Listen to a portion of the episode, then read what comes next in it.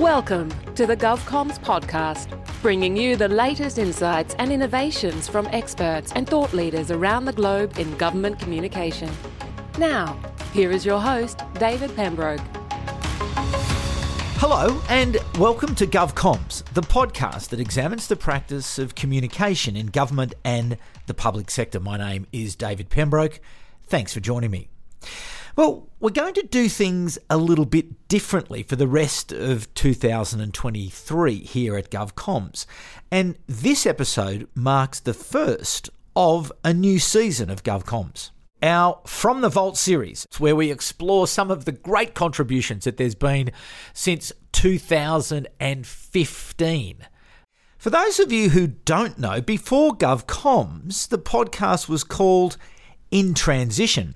And now, In Transition had close to 180 episodes with some wonderful guests. And the central elements of those conversations remain relevant today.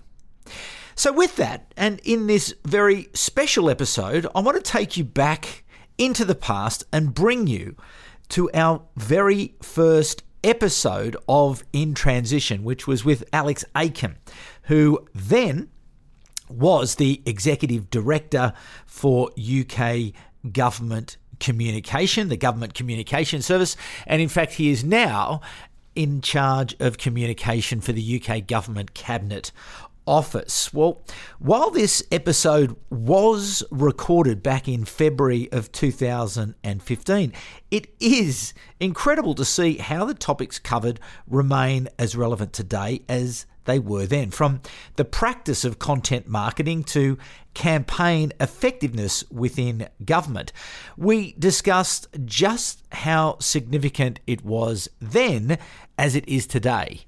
Without further ado, let's travel back in time and listen to this conversation with Alex Aiken. I know you'll enjoy it. Uh, I started by asking if he would tell us a little about himself. Yeah, I think I may be a bit familiar to some of your audience because colleagues of mine from the UK have gone to work in Australian government communications over the years, and I've met lots of Australian communicators who have come to the UK. So it's a pleasure to be talking to um, uh, old colleagues and, and new friends, I hope fundamentally, I do three things strategy, management, and head of profession. As the director for UK government communications, I set the government's communication strategy, uh, which is born out of the coalition's uh, agreement, and that is um, uh, set out in the government communications uh, plan. We have three big priorities building a strong economy, a fairer society, and extending British influence in, in the world. And they are set out in the government communications plan, and that's a strategy. Second, management. I manage the Cabinet Office and uh, number 10 uh, communications uh, team. Third, head of profession. As the leading professional in government communications, my role is to make the best practice of our work the standard. And I take that professional role extremely seriously because communicators are professionals, and therefore raising professional standards is something that I think about every day. Alex, there's no question that the UK government has been an exemplar in how you have modernised the approach to government communication over the last few years. Can you describe the changes that you've made and the principles that have underpinned those changes? Yeah. I'll start with the one billion pound sterling question, and that was the um, uh, challenge my predecessors faced in 2010 when they were asked by the incoming government, by the coalition government, okay, we spend one billion pounds on government communications. That's a lot of money.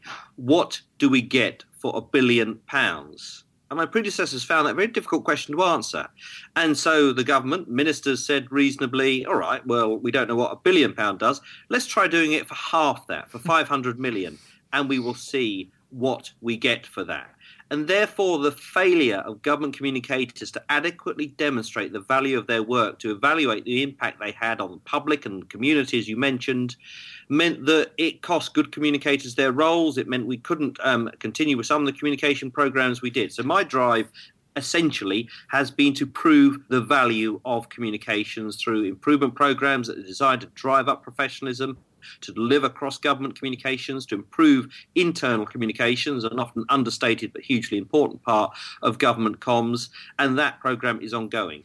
So, how did the communicating commu- community respond to that rather massive challenge, the, the sort of burning platform that they were standing upon?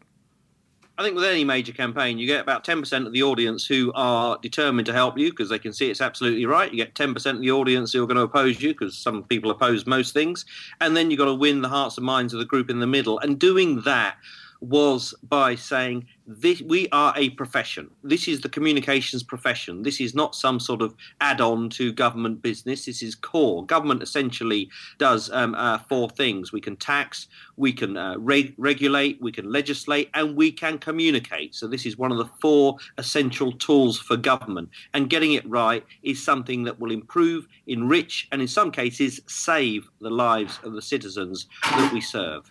But that certainly drove the change, was it? This ability that things had to change. It wasn't a, a, a, an optional thing. Change was coming.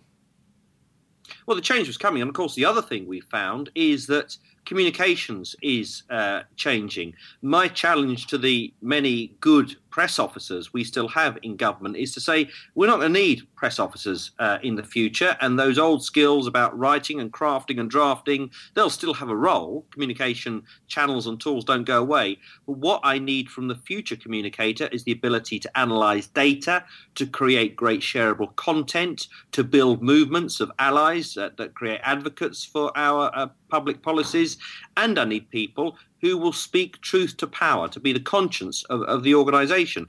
And that all round communicator is a long way from the traditional view of the government press officer crafting and drafting and sending out press releases. And how difficult has it been to transition from the old to the new and to update the skills of the traditional press officer, as you describe them, to the modern content creator and distributor? You've got to be a bit Marxist about um, uh, this. You've got to set out that there is a clear goal, and that destination is worth it for those who go on the journey, and then you've got to mandate um, the change. We ran the first um, government communication service, that's the GCS uh, change program, through November uh, 13 and finished uh, last month in October 14. That was 12 programs of activity, proper project management to deliver the changes we need. At the heart of that was our professional development program, the Aspire course. We've put on 2,400 courses in the core disciplines, areas where we need people to improve campaign delivery, evaluation, uh, digital uh, communications, all related to your theme of content uh, marketing. And we put people through those um, uh, tr- training uh, courses. But we have also required, as part of their professional membership of the GCS, that they undertake alongside that four pieces of training and professional development, of which two have got to be focused on evaluation and digital, because those are the skills where we were most um, uh, uh, lacking. Now, I'm sure a lot of people listening to this would probably think this is incredible that you can actually get across departmentals, you can get across agency and get everyone to buy into a singular program where they can surrender their self interest um, their ministers and the staff of those uh, ministers surrender their interests in the in- interests of the the central narrative and the capability. So, can you just just describe how again that you went about building that unity? Yeah. Yeah, look, it's it, it's easy. Uh, in a word, it's leadership, and leadership is not something that I um, uh, just uh, practice. Leadership is the responsibility of everyone who works in the government communication service of the UK and in Australian public service uh, communications. Leadership is about you doing your job to the best of your ability and accepting that we're better together, working collectively, and not trying to do someone else's job or manage up or uh, manage sideways, but do your job brilliantly. And when you get people in the room and you lead them by saying, right, what are the interests that we have together? So, for example, um, some an area where Australia and the UK government are working um, uh, closely together to deal with an important international crisis, Ebola. Now, uh, getting uh, our uh, foreign um, uh, ministry colleagues in the room with our Department of Health colleagues, they wouldn't ne- necessarily see what the uh, obvious benefit was, but but setting out a campaign plan and starting with the objectives and being very clear about what we are trying to achieve, reassurance of uh, UK domestic audiences about the threat, the lack of threat of, of, Ebola coming here, but also showing how we are tackling the problem at source in Sierra Leone, primarily for the um, uh, UK, and showing how they could work together um, and showing how they were better together is absolutely critical. The methodology behind that we summarise as OASIS. Um, every campaign, every communications activity we undertake should have an objective. That's the O, a clear audience, um, a strategy, implementation milestones, and then scoring or evaluation. So to get people to work together, saying, right, how is our approach um, uh, defined? What's our OASIS um, uh, answer to this problem? Is the basic way we get people to work together. And again, I believe that you had very strong buy in from all the way at the top, from the Prime Minister Cameron, who noticed or understood the power if you were able to, to, to collectively work together. Yeah, I mean, look, everyone in governments all around the world um, uh, know that um, uh, working together, treating communications as a profession, doing evaluation, these are all sensible things. I sometimes think the issue is that communicators need to be more brave, more robust in explaining to the people they serve, chief executives, political leaders, ministers, about where we are trying to get with communications, changing lives for the better. How we get there, best professional practice. So, practically, when we started the um, improvement program uh, last uh, year, the first thing we did was um, uh, what we call in the UK a write round, where uh, my minister, the minister for the cabinet office, writes the prime minister, and that letter is copied to all the um, cabinet ministers saying, this is what we intend to do, and this will change communications for the better. And of course, we briefed all the departmental direct communications on what we were going to do. And of the, uh, I think the 20 uh, letters we uh, sent out, we had four or five letters back from Secretary of State saying, well, how will this affect my press office? I don't want to lose my, my press office? How can you um, guarantee that I'll retain a degree of um, uh, independence of action and so on? And therefore, there were challenges, and we dealt with those um, uh, challenges. But I would also emphasise that this is not about me or the um, PM or the Minister for the Cabinet Office saying this is how it will be and it's my road or the high road. It is about saying we are better together, and these are the professional arguments for doing it, and they are pretty compelling. So if you have a better idea, then we could go that way but we can't see um, uh, uh, where that is. And the docs and the Secretary of State uh, came on board, and that's how we proceeded with the program. Well, congratulations! It's a stunning achievement. So, at this point in time, how how far uh, developed uh, along the path uh, do you feel that you are at the moment? That sounds like a vast training program that you have implemented so far. Yeah. 60% of the way along the program in terms of communications delivery and 80% of the way along professional development. And I can say that because we produce the government communications plan. It's there on the um, uh, GCS um, uh, website. And every quarter, we monitor the implementation of the plan and we ask departments to assess their professionalism against the um, uh, GCS uh, criteria. And the last quarterly returns that came in um, uh, in October said that we're about 60% of the way on campaign delivery against the objectives in the 14 15 plan. And departments ex- assess themselves at about 80% of um, uh, professional standards. Now, those are um, uh, uh, self assessments. They're done by professionals. It's in their interest to do them uh, properly. I think they're roughly right you think about that, if um, uh, government communications is spending about 500 million pounds uh, a year in the UK, then we're spending 60% of it well. So there are issues there. But frankly, if we are meeting 60% of our targets at this stage of the year, and we can drive that to, in terms of delivery to 80 or 90% by the end of the year, I think that's money spent. Well, it seems like you're doing a great job in building out the capability and obviously getting that alignment right. How then uh, do you look upon, you know, the traditional communication practices such as, you know, public relations and advertising? Where where do they sit in terms of your plans for the future? I heard someone uh, say at a conference I was at recently, we need to put the public back into public relations. And I think public relations got um, uh, reduced to media relations and actually got released to press in terms of newspaper uh, uh, relations. And therefore, looking at public relations as the full ability to deal with all media. I mean, media is either tri media, it's press, broadcast, and digital, or it's actually uni media. It's all digital effectively now. And therefore, moving from a position where we craft and draft to a position where media officers can produce content and tweet and blog and uh, write briefings uh, where they uh, uh need to. So the traditional skills remain important as the core. If you can't write, you can't communicate. But it is actually, we've moved forward. And the most compelling pieces of communication I see are pictures or videos. Pictures are very ancient, probably the first form of communication.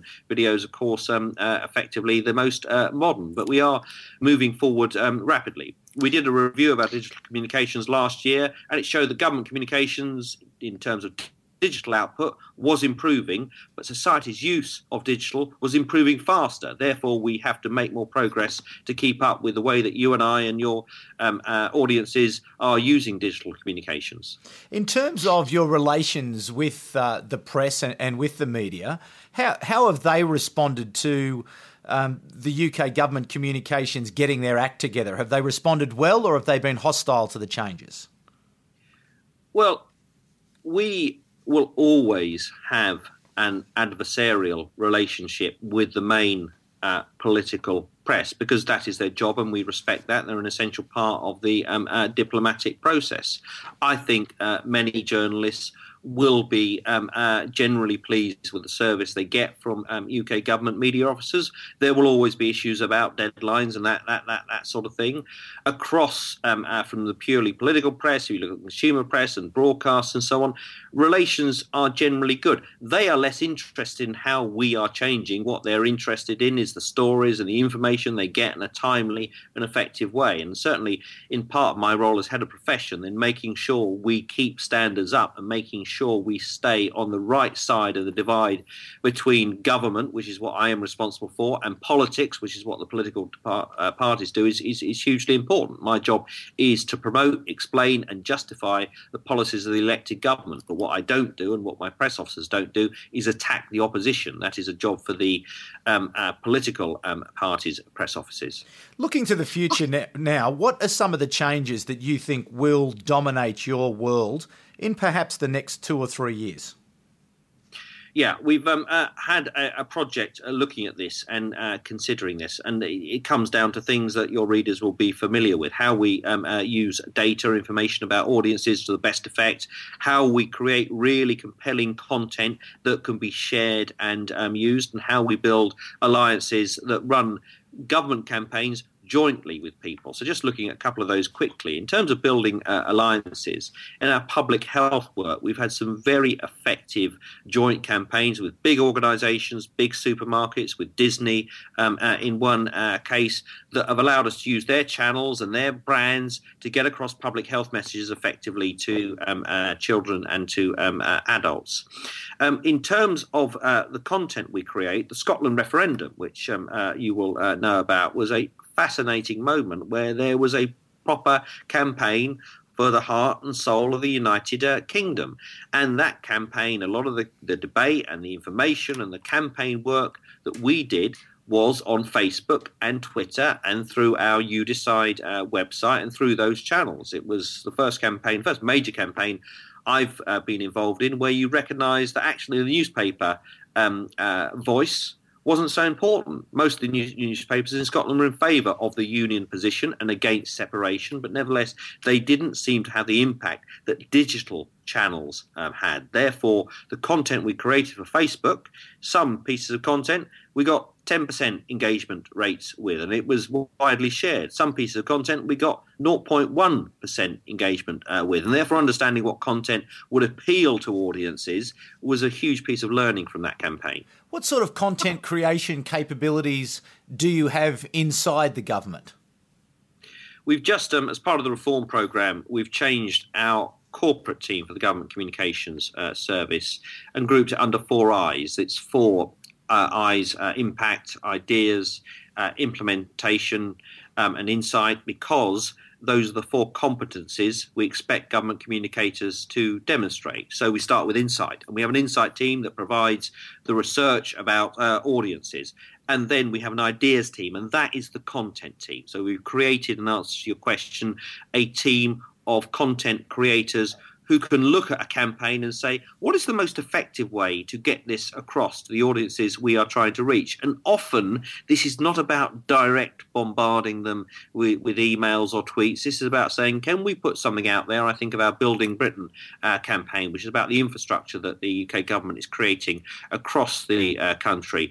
And it's saying to builders and um, project managers and manufacturers, show us, tweet us, blog, post um, images and stories about how you are building the infrastructure projects that will help improve lives and help improve infrastructure in, in the UK over the next five, 10, 15 years. And that sort of campaign gets a great response because people are proud of their projects and they want to show them off, which helps government illustrate how it has a multi million pound infrastructure program through the people who are delivering it rather than through direct communications it's a, it, it's a fascinating uh, program that you outline. Uh, most people aren't there. Most governments are really not operating with the degree of maturity and sophistication uh, and the effectiveness, obviously, that you are operating with. What advice would you be would you give to some of our listeners who are sitting in siloed operations, you know, perhaps a bit dispirited, thinking, this utopian world is impossible. What what are the simple steps that people could take to start to bring about some change and bring about some momentum? Yeah, we're we're not perfect. We um, uh, have got a long way to go. I said, you know, at the moment uh, over this year, sixty percent campaign effectiveness. So we need to drive uh, that up.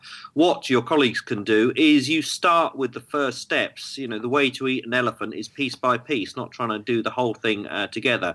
And if you if you're um, uh, if Australian communicators want to look at some of the material, I think the most important single thing I, I point them to is the government digital services design uh, principles, which is about digital work, but it's applicable to communications. And it says start small. It says iterate, do things gradually. Don't um, uh, uh just try and do the whole thing uh, in one. And it also says start with a user need. And I think the most important thing, single thing I'd say is think about the needs of the audience, not about the needs needs of the chief executive or politician as the starting um, uh, point, and thinking about the user need is, is critically important.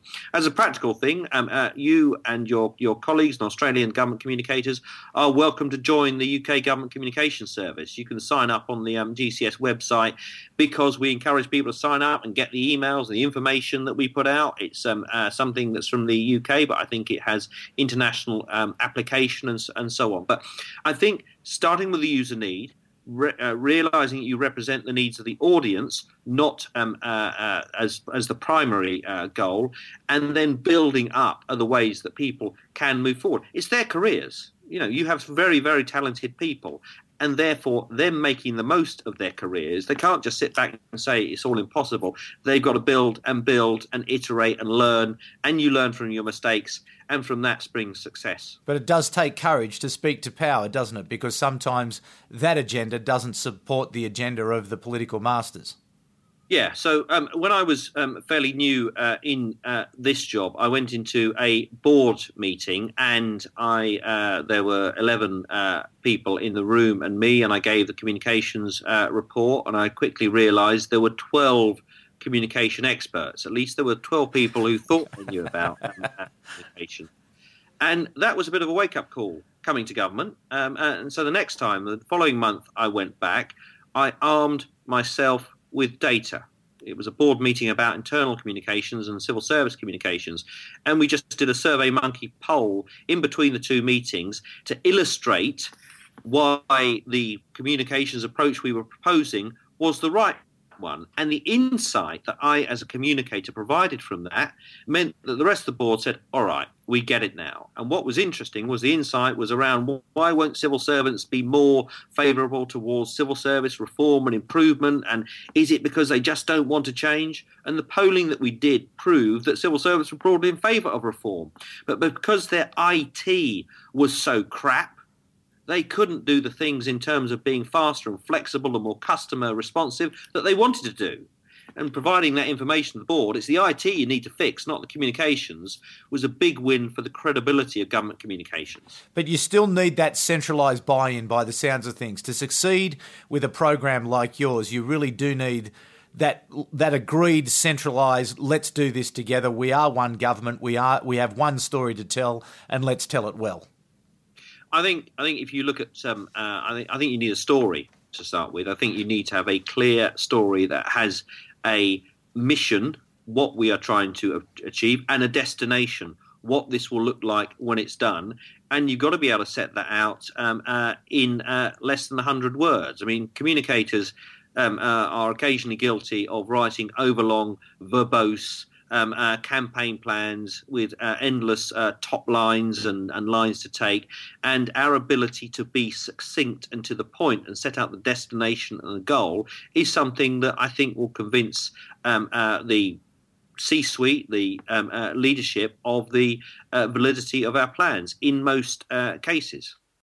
So there you go, a great conversation with Alex Aiken, and there have been a number of conversations since. I loved how Alex highlighted the uh, changing nature of communications way back then in 2015. He demonstrates that the future communicators needed that ability to analyze data, to create shareable content, to build movements of allies, to advocate for public policy, to speak truth to power, and to be the conscience of the organisation. So when you look back at 2015 and you think about it now in 2023, all of that remains so relevant. Now, as always, we value your feedback and would greatly appreciate if you did have the time for a rating or a review. Those ratings and review do actually help us to be found. And if you did have time to go over and do that at your favourite podcast catcher, that would be much appreciated.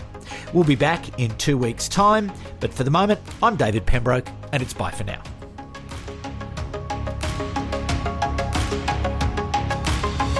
You've been listening to the GovComms podcast.